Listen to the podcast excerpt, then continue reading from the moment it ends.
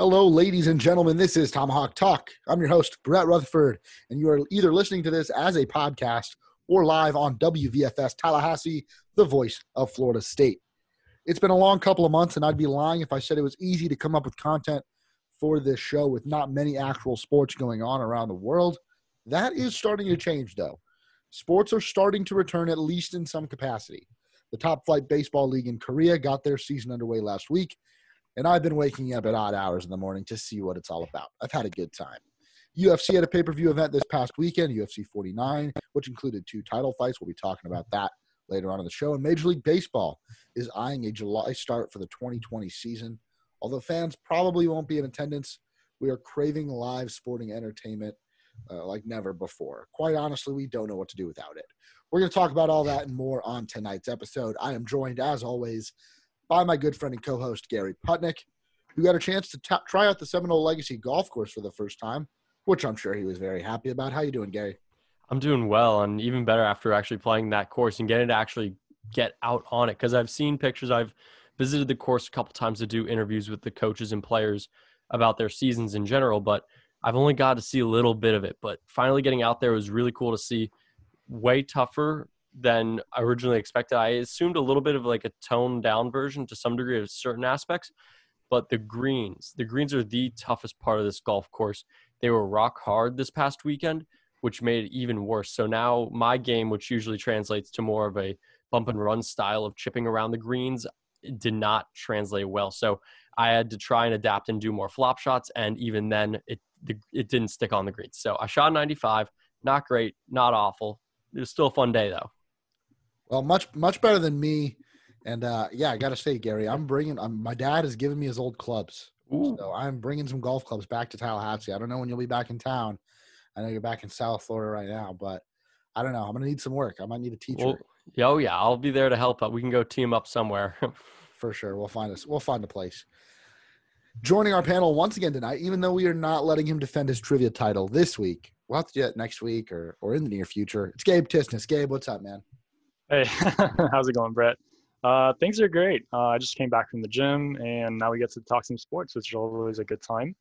Um, you know, we were talking about sports in the future, which is awesome because we can think about whenever all this is going to be over with, uh, which is really exciting. Um, yeah.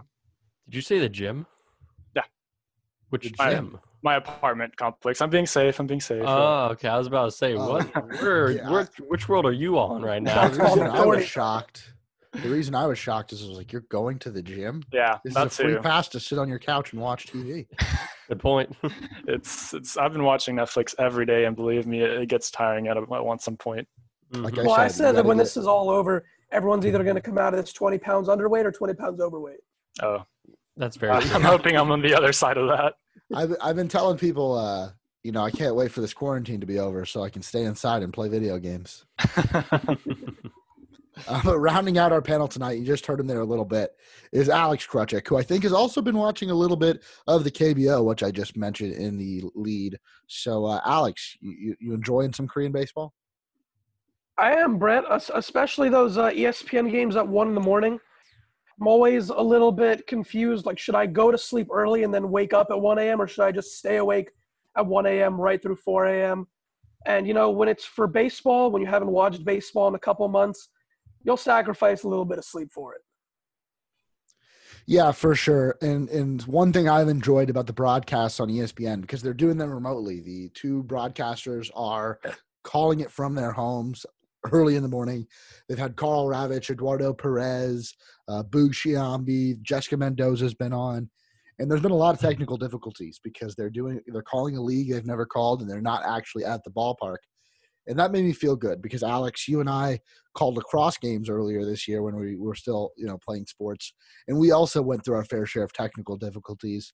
So it made me feel good to see that even the uh, the big leaguers do it, you know, up at ESPN. Exactly, Brett. I want to know what was it? Were you watching the KBO the very first night? Um, uh, no. Well, I watched the rerun. I I made it to one o'clock because that first game was at one a.m. I made it to one a.m and then I saw the tarp on the field, and my head hit the pillow, and I said, "I'll watch." Right, because I want to know what your reaction was, because my reaction was almost the same. I actually started going to sleep And then I heard Karl Ravech say, "All right, they're taking the tarp off," and all of a sudden I just got a huge rush of energy. I waited it out before until they pulled off the tarp. So I was like, I got to see at least the first couple innings, then I can go to bed. And that's where I've generally been landing. I've been landing like first few innings, then I'll go to sleep, then watch the, la- the later half the next day in the afternoon. Yeah, they'll show the reruns in the afternoon. I watched the whole first game, but for the games that are starting uh, early in the morning, I've been waking up. It's helping me fix my sleep schedule. That's for sure. Um, but yeah, talking more about the KBO. I know that uh, I have adopted the NC Dinos, who hit the crap out of the ball every single game. It seems like they've got a couple players that might have some major league potential, um, including Sungbum Na, a lefty that just drops tanks. Um, but Gary, if you picked a team, you just watching. How have you been consuming the KBO? I mean, I picked a team just like everyone else, I would assume. And Alex brought it to my attention earlier before the games even started on what was it, Wednesday of last week or something like that? I don't even know at this point. But uh, Alex brought it to my attention that former Miami Marlin Dan Straily was on the Lotte Giants. So I decided to pick up that team, and I know Alex did the same. So we kind of got to ride with our boy Dan on this one.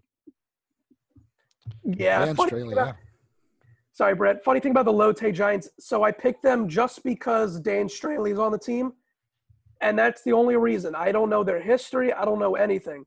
So before game one, I decided to look up last year's standings to see how the Giants performed last year. And of course, in true South Florida sports fan fashion, I find out that they finished in last place last year. I think they went like 48 and 93. And now they've com- they've done a complete 180 and now they're the only undefeated team in the KBO at 5 and 0. Not only do they have Dan Straily who pitched a 7-inning shutout a couple days ago, they also have Dixon Machado, which I think a Mhm. lot of MLB fans will be familiar with. He's hitting 389 and has 3 home runs through just 18 at bats so far.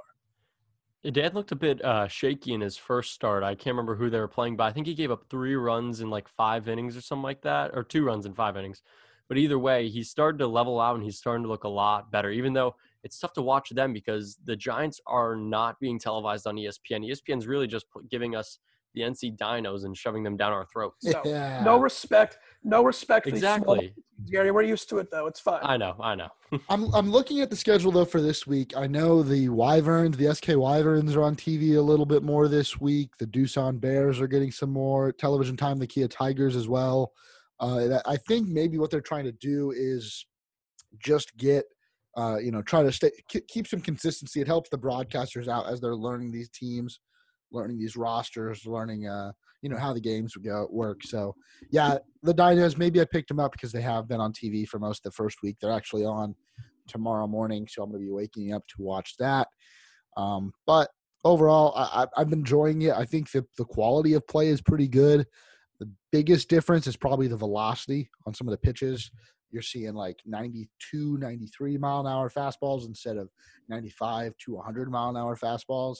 Um, there's some really good pitchers though with some great stuff, and uh, the power there is big. They're they're they're dropping tanks, like I said, including Sungbum Na. And uh, overall, it's been really good, and a lot of recognizable names too. Preston Tucker, who had played with the Astros, Taylor Motter, who had played with the Rays, um, like you guys said, Dan Straily, Aaron Altherr is uh, playing in the league as well. So, so plenty of names that American baseball fans might recognize. But uh, I don't know. Is this something you guys could see yourself, if not watching, at least following, maybe checking the box scores once Major League Baseball starts up again? I think I will. I th- I like to think that um I'll keep wa- or keep keeping up with it. I do think that once I get my fill of MLB baseball, I don't see a reason why I'd want to wake up at 5 a.m. to watch this. But yeah, may- all over. I'll have to I'll have to keep up my appreciation for them.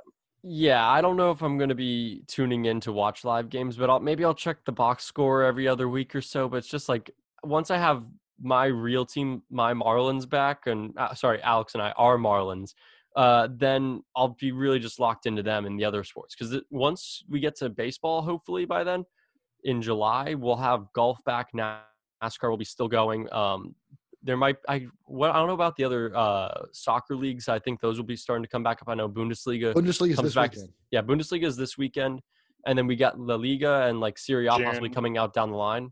So yeah, exactly. So we'll have a lot more sports to follow and a lot kind of bigger names to look at as well.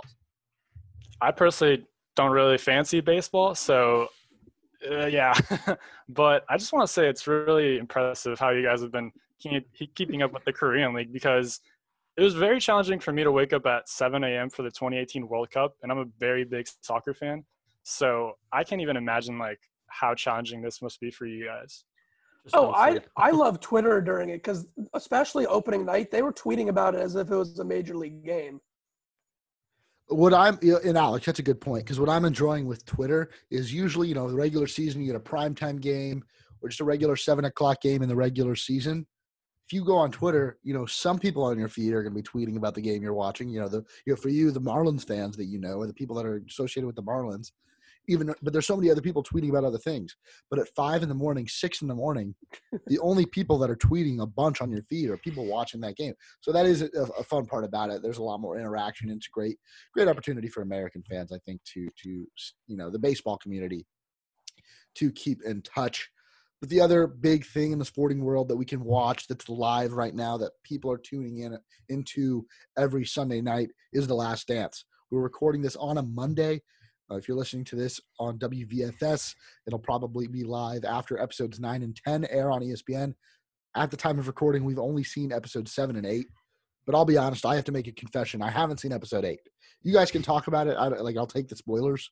I know I have to kind of bear that because I'm the host of this show and we have to talk about it. But I was watching WWE's Money in the Bank pay per view last night. Only had time to watch episode seven of The Last Dance today. Didn't get to watch episode eight, but uh, Gary, initial thoughts on on both episodes. I mean, they were they were the most emotional and kind of I think some of the more serious ones out of all the episodes that we've gotten so far, and I enjoyed that. It was a good change of pace because I know a lot of the time they've all been kind of laughing, funny, like haha, we get a laugh at people saying curse words on live television at nine o'clock at night. But like this one, it was heavy because it dug into Michael Jordan, his father's death, and it also dug into the allegations around it that it could have been linked to his gambling, which wasn't probably true. And then it also dug into baseball, and so that was something I was really interested in. They had Terry Francona come on, and that was also mm-hmm. very fun. But I don't know, Alex, what did you think of the last episodes from last night? Well, I thought it was really interesting. The thing that I wanted to talk about was just his competitive nature that sometimes boiled over to be too much for some people. And I think that's what he meant. I don't know if you guys remember before the last dance started, he said, I think people are going to think I'm a huge a hole after this is all over. And I think last night, Sunday night, was when that finally started to kick in just a little bit. I still don't think that he's a bad guy, but I could see what people meant. He just would push his teammates during practice. He would call them names. He would just try to, in his head, he was trying to motivate them, but some players didn't see it that way. Well, he wouldn't just push them, he would also punch them. right, Steve Kerr. Small detail. I'm sure has, yeah. um, yeah. Yeah. For me, uh, yeah, sorry. Uh, so for me, I was born a couple months after the last dance actually happened. So this has been like incredible for me to watch because you know you always have the old people in the back saying, "Oh, Michael Jordan this, Michael Jordan that." So it's amazing to be able to see uh, from the insights point of view how it, everything happened and obviously learn more about it. Um, but it also really humanizes Michael Jordan because before he's just like the guy that wins six championships, the guy that is universally considered as the goat, even though I think LeBron has a little bit of an argument for that. But it's it's really amazing to see how he you know, came from North Carolina and then overcame a lot of challenges. And then he also had to deal with the media and uh, just the pressure. And just being Michael Jordan for one day seems like an impossible challenge. So for that, I have to respect him a lot more. Yeah, one of the things that stood out to me at the beginning, Gabe, speaking of all that, was the fact that history really does repeat itself. Because I, just like you, I was born – just about the same year this happened, but none of us have any recollection of it. I don't remember at all the part of Michael Jordan where they were criticizing him in the beginning, wondering, I don't know if this guy's good enough. I don't know if he has the clutch gene. The fact that anybody ever said that about Michael Jordan was really interesting to me. Exactly. No one wants that being brought back up because no one wants the old takes exposed saying this guy said Michael Jordan wasn't going to be good and then he goes on to win six titles, even with taking an 18 month hiatus to play baseball in between. Exactly. That's one.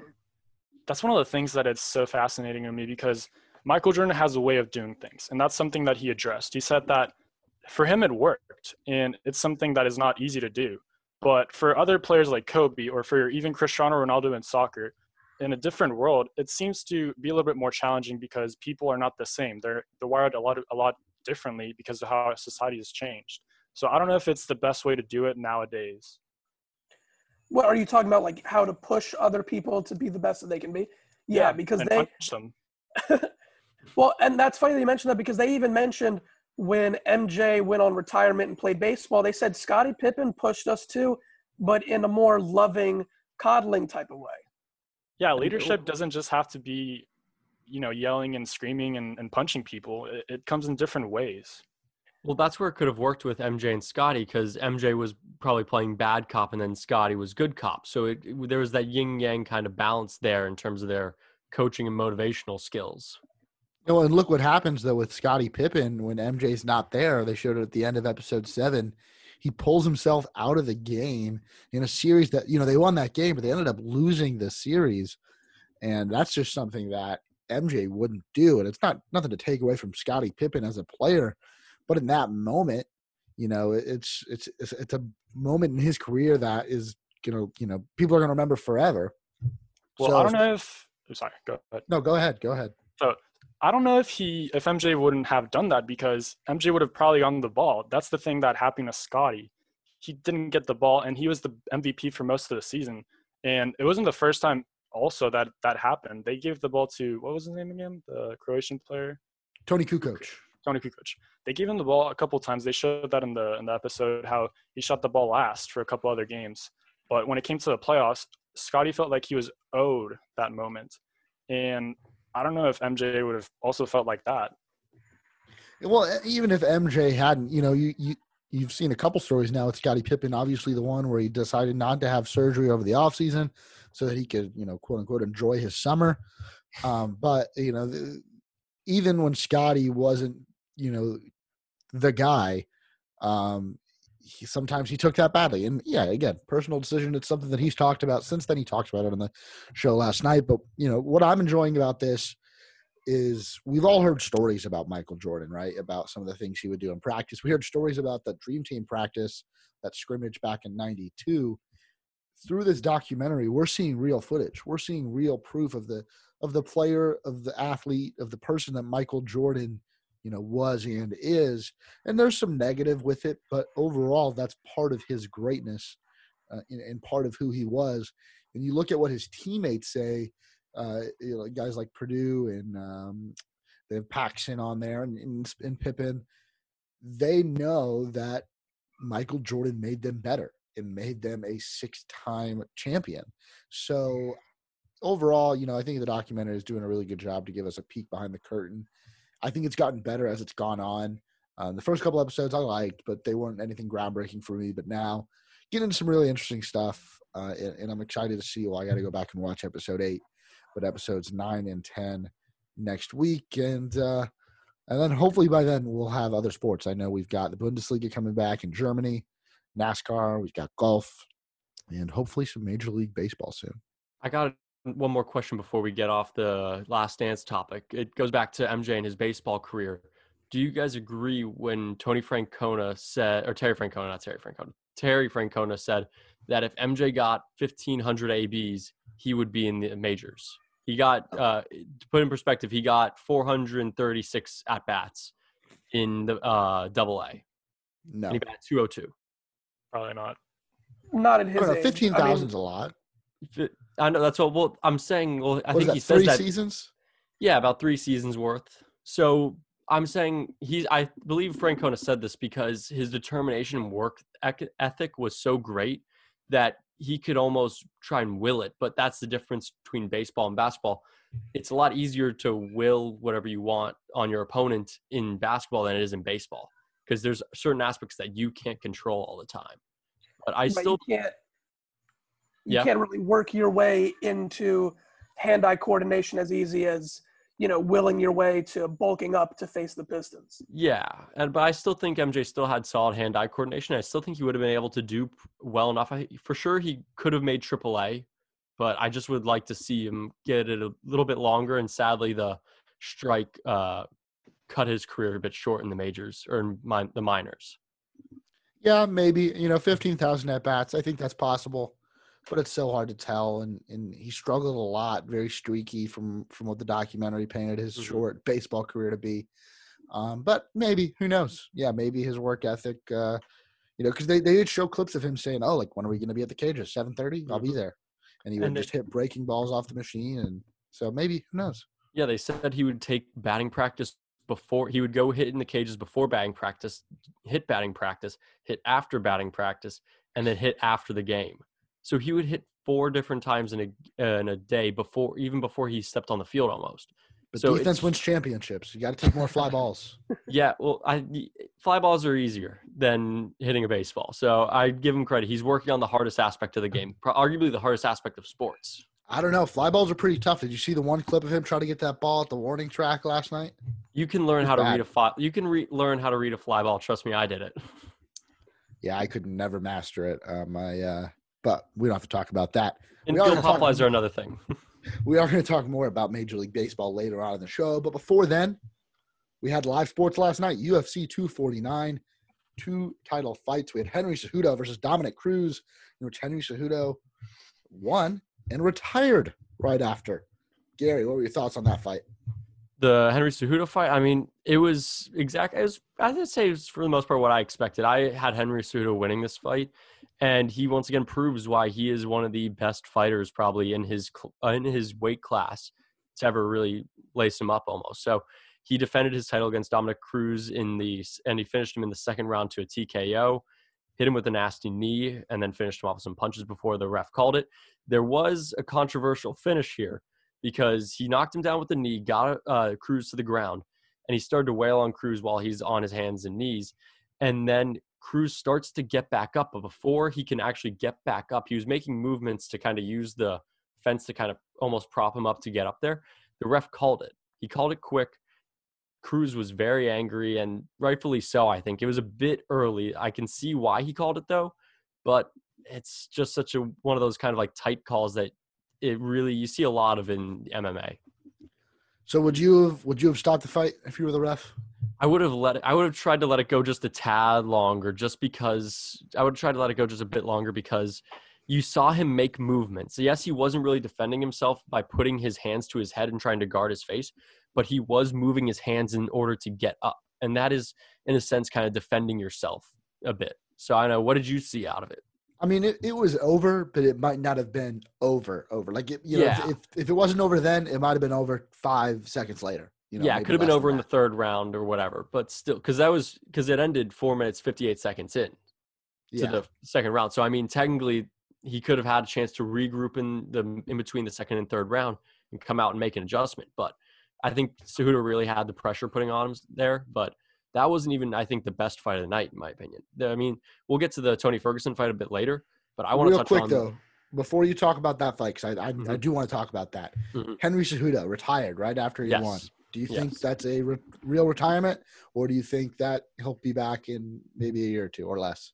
You know, I haven't actually thought of him going for the kind of the play where I'm retired in the Brett Favre retirement almost, but Yeah, I I really think he's done because I mean he's won two titles. He's won two different weight classes. He's won bantamweight and I can't remember featherweight, and then he also has an Olympic title for wrestling. So why? I mean, he's really reached the mountaintop in his uh, aspect. I mean, like where where else can he really win? What he only has stuff to he only has it to lose right now. So there's no reason I think for him to kind of go back out there. Yeah. I think some people were, were speculating that mm, you know his contract's about to run up with it, with UFC, and that he's trying to gain a little leverage to to maybe come back. Maybe he takes some time off, but uh, Dana convinces him to come back. But it would shock me if he walks away. Like Yeah. you said, he, he won. He's won it all. Yeah, I could also see him coming back, but because he's still got he's still such a good fighter right now. I mean, he's still pretty young for the his game, so it'd be interesting to see how he kind of turns out going down the road. But uh, before we get to the main event for that night, I want to touch on the fight just before the Henry Cejudo fight, and that was Francis Ngannou against I'm not even going to try and pronounce his name. Uh, it's just I can't read that one, but Francis Ngannou finished him with a KO in 20 seconds. Francis Ngannou is one of these guys. one of the, the strongest and most built human beings on the planet. He's got a square jaw and he will knock you out. And he really has shown that early on in his career that he has significant and real punching power.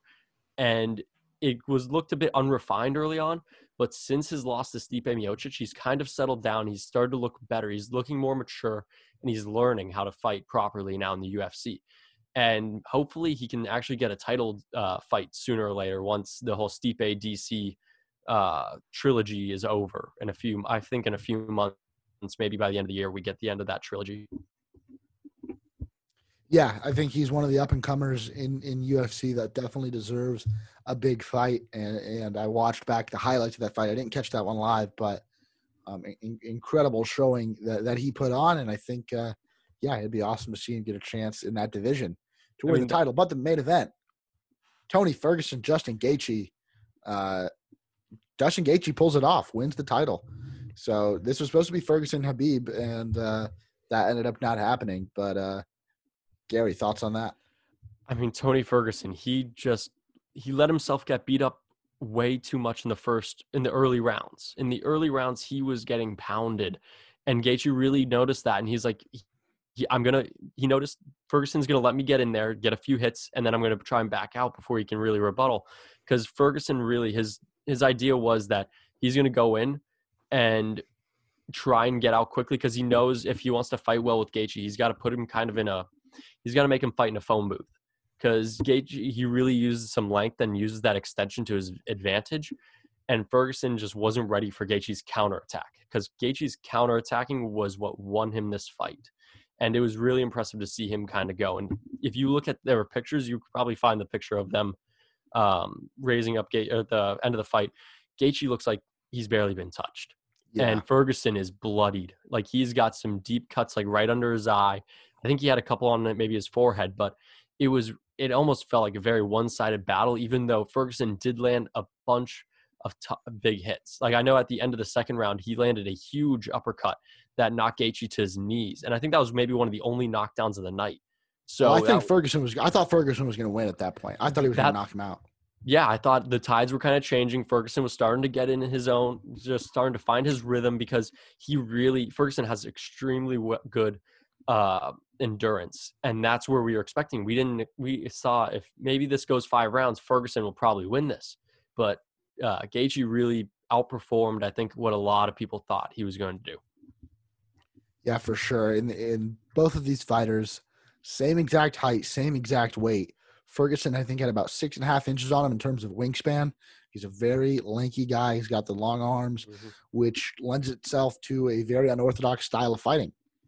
And that's kind of what helped Tony Ferguson be as dominant as he has been these last few years. But Justin Gaethje, what a methodical, uh, fundamentally sound fighter, and every every hit on on Ferguson just bloodied him up. But hey, props to Ferguson. Were you surprised that he stayed in the fight for as long as he did? Yeah, I mean, he was, like I said earlier, he was getting pounded early and often by Gaethje, and so it was just wild to see him stay up because there were some punches where like, oh my gosh, how is he still standing, or how is he not at least fall to his knees? I mean, he stumbled a little bit. He shook. I know they called it when he started to kind of shake his head, and he was like, he looked a bit rattled. But you heard Ferguson at his uh, post-fight interview with uh, um, with Joe Rogan. He did not sound like a guy who just got battered and bruised for five rounds. He sounded like a guy who kind of just did a light workout or maybe like no slurring, no, it's all coherent speech. So I mean, that was really what was surprising me out of the end of the fight, end of that fight. What do you think's next for Ferguson after after a loss like this? I mean, this was his first loss in 13 fights. So I mean, he's still in the title hunt. I mean, if he can, we'll see how the Gaethje Khabib matchup goes. Because let's be honest, Ferguson got screwed with how this all worked out. He had five Khabib matchups taken away they got canceled. Mm-hmm. Like a couple were his fault or his fault due to injury, and a couple other were Khabib's either on the travel side because of the coronavirus or because of Khabib's injuries. So Ferguson really got screwed out of his chance to win a title because this was the interim belt, which really doesn't matter. And you saw how Gaethje thought of the interim belt at the end, when he just when Dana White handed him the belt and he threw it to the side of the ring because it's not the real thing, which I really appreciate Gaethje doing. But I still think Ferguson's got a chance. He's going to watch, see how Khabib how Khabib destroys Justin Gaethje because that's really what's going to happen, and then he's going to get a second crack at uh, Justin. You, you mentioned Gaethje and Khabib, which is probably the next fight here, but really starting today on social media, we saw Conor McGregor get involved, and Conor McGregor wants his chance as well. He beat Cowboy in his first fight back to the UFC. How do you think Conor McGregor works into this uh, feud? Conor's got to wait his turn, but Conor is doing his best to promote himself, which is eh, one of his best aspect or one of his best traits as in the in the UFC. So he he's going to try and insert himself into any conflict, try and rile anyone up. But we know what happens when Conor riles up Khabib. He gets submitted and it's over. So I think Conor really has to wait his turn. Maybe he gets Ferguson. Maybe for him and Ferguson duke it out for the next man up to fight either Gaethje or Khabib. I know you really can't just leapfrog leapfrog the guy who loses in the Khabib Gaethje matchup, but I would like to see a Ferguson Conor matchup. That'd be really fun. Have they fought before? Um, I don't believe so. Maybe once before. I can actually look that up, but I their fighting styles line up sort of the same. They're both stand up guys. They really have good punching power, and I think it'd be a lot of fun. I think that would be a really good booking for the UFC. I think both of those guys, though both of those names carry a lot of weight. Obviously, mm-hmm. McGregor's probably the biggest name in the sport right now. Um, but yeah, that would be a really good step. But the only problem there is, like you said, the winner of that fight doesn't automatically become the title contender because whoever loses in Khabib and Gaethje is going to want a rematch. So it could be a while until we see Ferguson or McGregor get their next title chance, unless you know something else happens uh, which is unfortunate because, like you said, Tony Ferguson, you know, this was supposed to be his his shot at Khabib. McGregor, uh, I don't think I I've, I've always said that McGregor needs to wait a little longer. He left. He went and did the Floyd fight. He's done other mm-hmm. things. He needs to get back into it. He needs to wait his turn. But uh, well, yeah, I think McGregor Ferguson would be a great booking. The fight people want before Khabib McGregor or Ferguson McGregor, they want McGregor Masvidal. That's the fight that yeah. everyone wants because those guys talk the most smack. They got the biggest mouths in the in the UFC. But I just don't I don't want it to happen right now. I want to wait till we can have fans because that fight cannot be on Fight Island with no fans. I need I think you need fight yeah, you, for for that fight more than any other book booking. Exactly, because in an interview with Barstool Sports, Dana White uh, mentioned that he received some text messages during the interview from McGregor saying that he wants to fight on Fight Island. And his first question about fighting on Fight Island was, Are there going to be fans? And I think that's a huge part for McGregor. He really feeds off the fans, those Irishmen, and even the wannabe Irishmen who come in for the day and wear the green and green, white, and orange. So I really don't want to see McGregor fight on Fight Island. I want to see him fight in a full arena. And but I'd like to see him fight Masvidal first. His first fight back, I just want to see Masvidal. Give me that fight because that is going to be so much fun. That would be electric. And I honestly don't know who I'd root for. Because I've obviously got my Irish tough, side, but I've also got, you know, my girlfriend's Cuban. So I don't know. I'd yeah, it's, it's, a tough one for me because Masvidal is a Miami kid, Miami yeah. guy. He lives down here. But then I also, like, one of the first guys that I started, like, that kind of got me into, like, I started following UFC a little bit before McGregor got big. But I really latched on to Conor when he got bigger and when he started to fight, and I started to see him uh, fight on the undercards a bit more. So it'd be a ton of fun, and I just want just root for a good fight. That's all I'd want. That's all I ever want in these fights. For sure. And uh, Gabe, I know uh, this this might be a little more favorable to you, but we're going to talk baseball now. oh yeah, I'm just, this, this is my forte. I know we've had some NFL heavy shows, some soccer heavy shows, but now we, we do have to talk baseball because based on reports from Ken Rosenthal, Jeff Passan, a few other of the national baseball writers – the owners in Major League Baseball have put together a plan that they are sending to the Major League Baseball Players Association, which obviously represents all the athletes. And uh, they want to bring baseball back in July. Now, some of these details have been released. We're looking at a you know early July startup. Some people have said July one. Some people have said the fourth of July. But we're looking at an 82 game schedule. Um, and, and, and the divisions have been, no one's really sure what the divisions are going to look like, if they're going to be the normal divisions or if they're going to have to make it regional divisions for travel purposes. Um, but most teams will be playing in their home ballparks, except for teams that play in places that won't allow them to do so. I think the Blue Jays were one team mentioned. They could start the season in Dunedin, Florida, where their spring training facilities are. Um, but it's something. We're getting there. There's a lot to be to be, I guess, wrestled over with between these two parties or between these three parties. But uh, when it comes to money, that's really the biggest thing is money, but logistics as well, because players, you know, they've they've got lives and they've got families, and what would going back to baseball, you know, mean for their families? But Alex, uh, are you excited that maybe the wheels are in motion here, or are you skeptical about how this plan is going to turn out? I'm definitely excited as long as they have some plans up their sleeve. Because as of right now, it sounds like they're trying their best to prevent a player from testing positive. But my golden question is what happens if a player does test positive? Because let's be honest, I'm not exactly a cynic, but I also know that when you have 1,200 players, plus coaches, staff, a broadcast crew, media members, executives, someone's going to test positive at some point.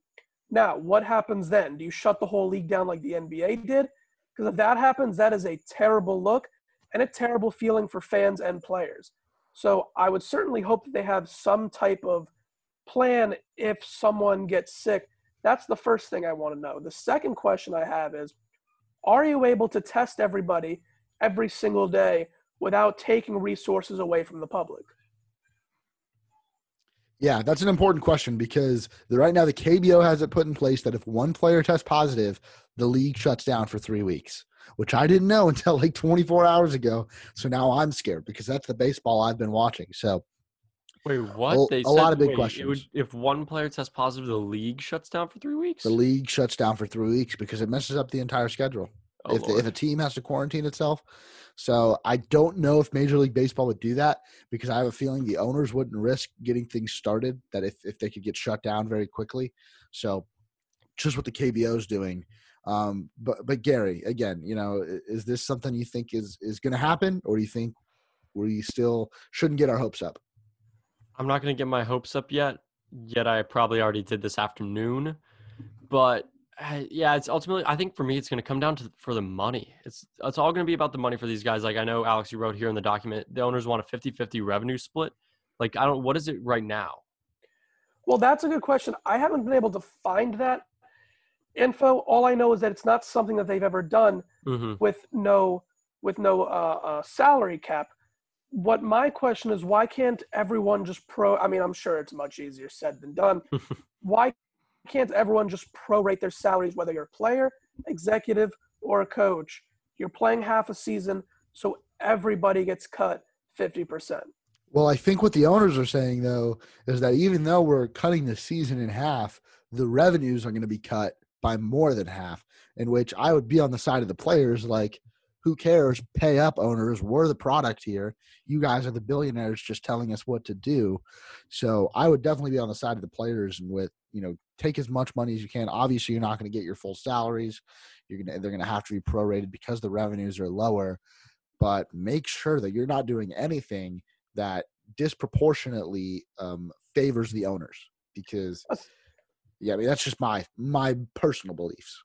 Especially at a time like this, because this isn't even a normal labor dispute. This is a labor dispute about working in in unsanitary and unsafe conditions. Yeah, yeah, because ultimately, because sure. ultimately they're the ones putting their lives technically on the line by going out and playing. The owners don't have to leave their house. Like they don't have to do anything. They don't have to be at the ball game. They don't have to be at the ballpark. They don't have to be even in the same country. So it's easier said than done done for them. So I don't know. It's all it's gonna be it's all about the money. That's how it it's all works. and, and not hey. to get dark or anything, but let's not pretend that all of these guys are in perfect health. I mean, yes, athletically speaking, they're all in good shape. But you have guys that are diabetic. You have guys like was it Carlos Carrasco that had a uh, yeah some type of cancer a couple years ago. I think I read that if you're a cancer survivor within the last five years, that puts you at risk. So these guys are healthy and they're athletic, but that doesn't mean that their immune system is fine. Well, yeah, you've yeah you have Carlos Carrasco, Trey Mancini, who would be playing this year anyways, but there are definitely health concerns there for the players and their families because if are they going to be allowed to be with their families? There's a lot of question marks here. But Gabe, real quick, um, how does this what what Major League Baseball is is trying to do? How is this a model for for other sports that are either trying to come back or are going to try to get their seasons underway as quickly as possible in in the fall or later in the summer? So for the NFL, they have they have just an attitude that this is all going to be fixed. Hopefully, by the time that September rolls around, from what I've heard, hopefully it happens. Knock on wood. Um, when it comes to soccer, the money involved is so high that there's pretty much no way, from in my opinion at least, that they're going to just completely shut down uh, the Champions League. At least the the French league already canceled the season, uh, and then the Netherlands they're thinking about also canceling the season until a vaccine is completely made, which is going to take a lot more time. Uh, and so in the NBA, I heard that if one player is tested positive, like Alex was saying, they're just going to put him to the side and just keep on playing, which seems a little bit risky. Uh, but that's what they're going with from what I've heard. I will say one thing, just going back to before, Jeff Passan did say on ESPN that, and this was last week, that he heard that if there is a player that tests positive, it doesn't necessarily mean that the league will shut down, but he didn't really give any specifics outside of that. Well, go yeah. Look at what the, happened at the UFC. The was it uh, Souza tested positive and, and missed his fight. Exactly. He was going to fight uh, Uriah Hall, I think. Yes, I believe. Did so. they rebook that fight, or they just cancel it? I think they've just canceled it for the time being. Maybe it'll be rebooked later on down the line because it wasn't. I, it's not on the list for UFC 250, which right now does not have a a strong card. So I'm not too excited well, for the next 249 one. was a stacked card, but but you spread it out. Just just yeah. spread it out a little bit for me. Don't just stack it all in one. I, I think it, that is a big question. What happens if one player tests positive? It's a question I don't have the answer to. I don't feel qualified enough to answer that. Um, like I said, we'll leave that to Dr. Fauci and the rest of the medical professionals um, that are that are doing a great job protecting our country. But uh, Alex, talk to me about uh, Sean Doolittle. You mentioned players that are have health issues, but Sean Doolittle brings up a good point about people that are suffering with you know medical issues after they've already contracted and you know gotten through the virus. Exactly. Sean Doolittle is a pitcher for the Washington Nationals. He's a very outspoken member of the MLBPA. And he even brought up we don't actually know what kind of damage you can get after you've recovered. When you get the common cold, you get the cold, you feel crappy for a few days, and then you're over it. With this virus, it's very possible that you could have some type of lung deficiency or other types of issues after the, the virus leaves your body. We've had not a lot of cases yet, but some cases of young people with relatively mild conditions having strokes. And because it's a novel virus, a virus that we've never dealt with before, we don't know exactly what could happen. He also brings up the fact that you know the meat uh, the meat packing plants across the country are all running rampant with this virus because of how tightly packed everyone is. That's another concern that he has. You know, MLB or, or sorry, baseball as a whole, it's not a contact sport, but that doesn't change the fact that you still have 25 guys, especially this season, because they're probably going to give 40 guys a spot inside of a small locker room that's still a health hazard. I don't care what kind of contact you have during the game itself. And then he also has concerns about what happens when we bring it home to our family members. Yeah, a lot, a lot of questions in, in baseball. You know, not just Major League Baseball, but the World Baseball Classic is taking uh, some some extreme measures. They canceled their 2021 event, uh, which is pretty shocking because we've seen leagues get canceled for this season and we're not sure about what's going to happen in the fall. But the World Baseball Classic was going to be next March. You know that that was that's a long way away. But I think with in, in terms of the, there were still qualifiers that needed to happen, and with baseball, they might just be getting back. You know, if, if baseball doesn't happen in 2020, they just might be getting started in 2021. I can guarantee you, big leaguers would not be allowed to go play if teams are having their first, you know, interactions with them for over a calendar year. So the World Baseball Classic cancels their event, and I, I think 2023 might be when it comes back. But yeah, uh, were, were you shocked by that, Alex? I was, but when you really think about it, it, it It's shocking, but it makes sense because you have international travel with other countries that aren't handling the virus as well. You know, you have countries like like China, Korea, Japan that are slowly coming out of it. Then you have other countries that are still in the middle of it. And so you can't really have international travel just yet, especially since it takes over the uh, the World Baseball Classic takes place over the entire world. So you need to have multiple countries working together on something like this. So it's not as simple as just Major League Baseball working with the U.S. government for this one localized league. You got to worry about a whole bunch of governments around the world. The second thing that you kind of touched on before was um, the uh, qualifying rounds that are going to be taking place later this year. And obviously, we you can't play those right now. Well, it also doesn't help that 2021 is now supposed to be an Olympic year and baseball is now an Olympic sport. So certain players could be taken on those rosters. I know we're not going to probably see too many MLB players on the Olympic team, but it's that would just be cramming so much baseball into this next year. We'd have a World Baseball Classic in the spring, MLB season throughout the spring, summer, and fall, and then an Olympic baseball uh, tournament in the middle of the summer. So it's just there. Everyone's grabbing at straws, and there's not enough to go around. Exactly, and it it really is a shame, Gary. I know this this affects other people besides just us, but the Marlins were supposed to host the was it the quarterfinals and the finals. Oh no, all three rounds. We were supposed to host three rounds of the tournament. Three rounds of the tournament, which was going to bring in a lot of money, not just for the city of Miami, mm-hmm. but also for the Miami Marlins as a whole. It was supposed to go back into Jeter's pocket, hopefully get some free agent money. We can we can have a whole separate podcast on how this whole year is uh, screwing up the Marlins' plans. Yes. But yeah, just a lot of cities and a lot of teams right now are losing a lot of money, not just from MLB, but also from the World Baseball Classic. Yeah, I was really looking forward to having World Baseball Classic back in Miami because we had the first round of the tournament here a few years ago when it was it was a 2017 we had it and I went to a game there. I didn't get to see the Dominican USA game. I didn't get to see any of the other games. I saw the USA Canada game not as electric as the other ones, but still, it was really cool to see all the USA players kind of playing together. Like we got to see Stanton, Adam Jones, all those guys kind of coming together, and it's just like one big All Star team rolling around. Yeah, the USA. Was Joey Votto on that Canada team? Yes, he was. The USA Canada game that was one that got mercy ruled. Yes. Yeah, uh, that, was, that was a fun one. can, I, can I tell you a quick thirty second story about that one? Yeah. Um, so I didn't know that mercy rules existed in that in that tournament uh, me and my friend went to go get some food around oh, the no. fourth inning. Marlins Park does not handle big crowds well, so it took us mm-hmm. about 30 minutes to get food. We come back to our seats. Uh, one of the Canadian players rolls out to shortstop, throw to first, game's over. Everyone starts getting up. I'm like, wait, what just happened? I just came back to my seat for 30 seconds, and the game is over. I watched maybe 30 minutes of that game. Well, that whole day was a mess because it was pouring outside Marlins Park, and the Dominican Colombia game just finished before the USA game. And this isn't a tournament where you kind of get a ticket for the whole day like you do for like March Madness. You get your ticket for that one game, and then you got to leave. So we, me and my friends waited outside in the pouring rain until all the Colombian Dominican fans left the stadium because no one wanted to leave because it was torrential downpour outside.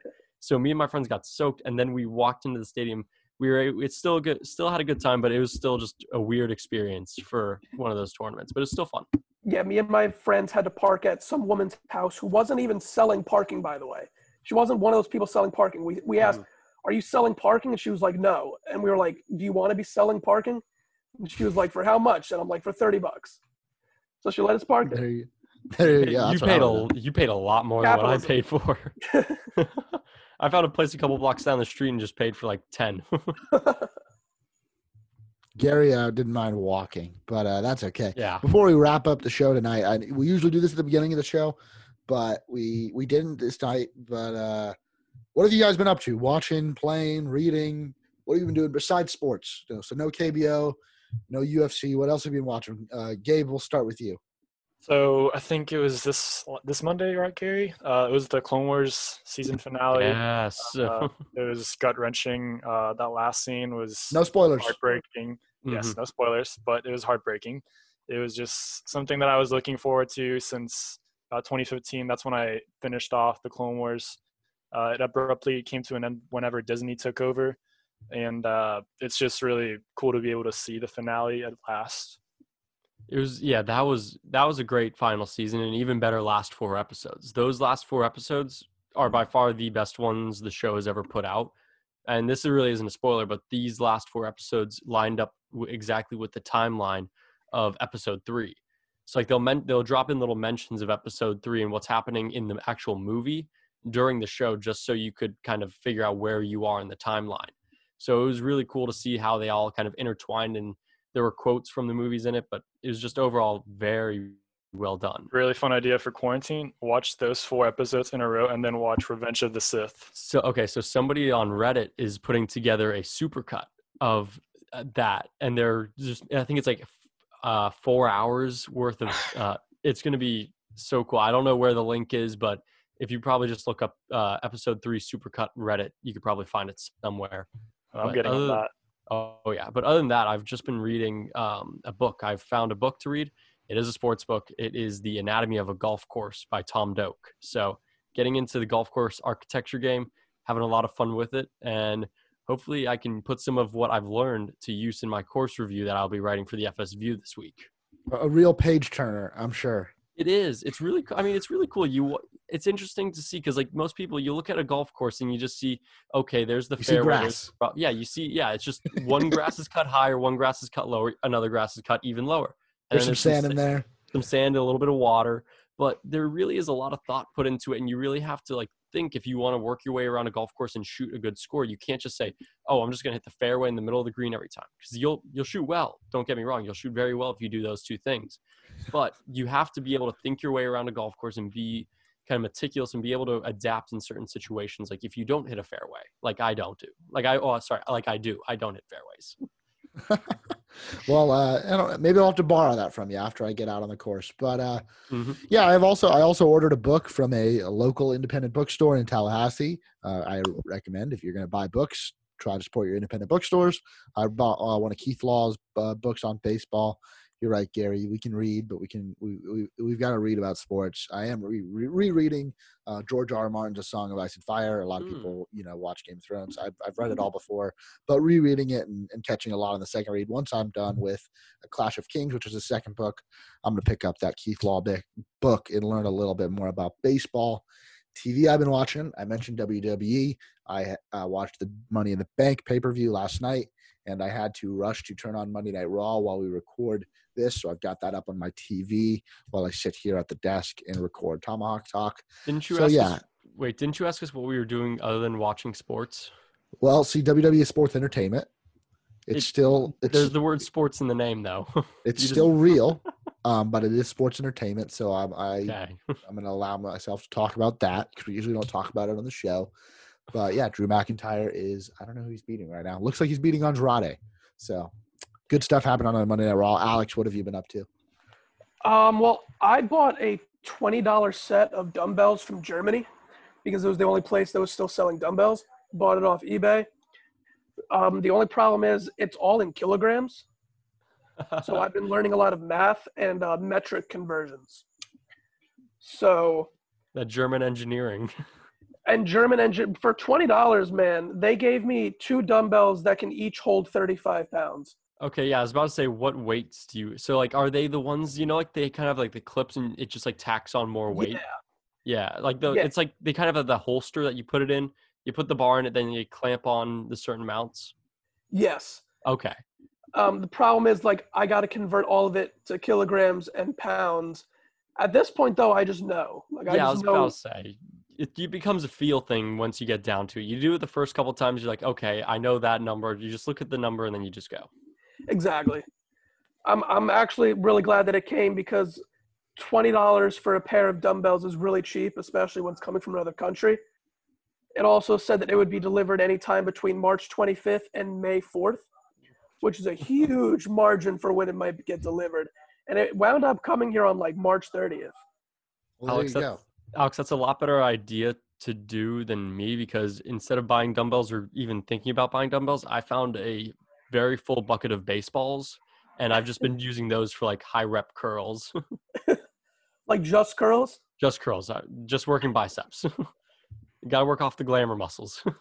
Exactly. That's all it is. All right. Well, I think that's going to do it for this week's episode of Tomahawk Talk. You can listen to it as a podcast anywhere that you get your podcasts and now live on WVFS, although it is pre recorded.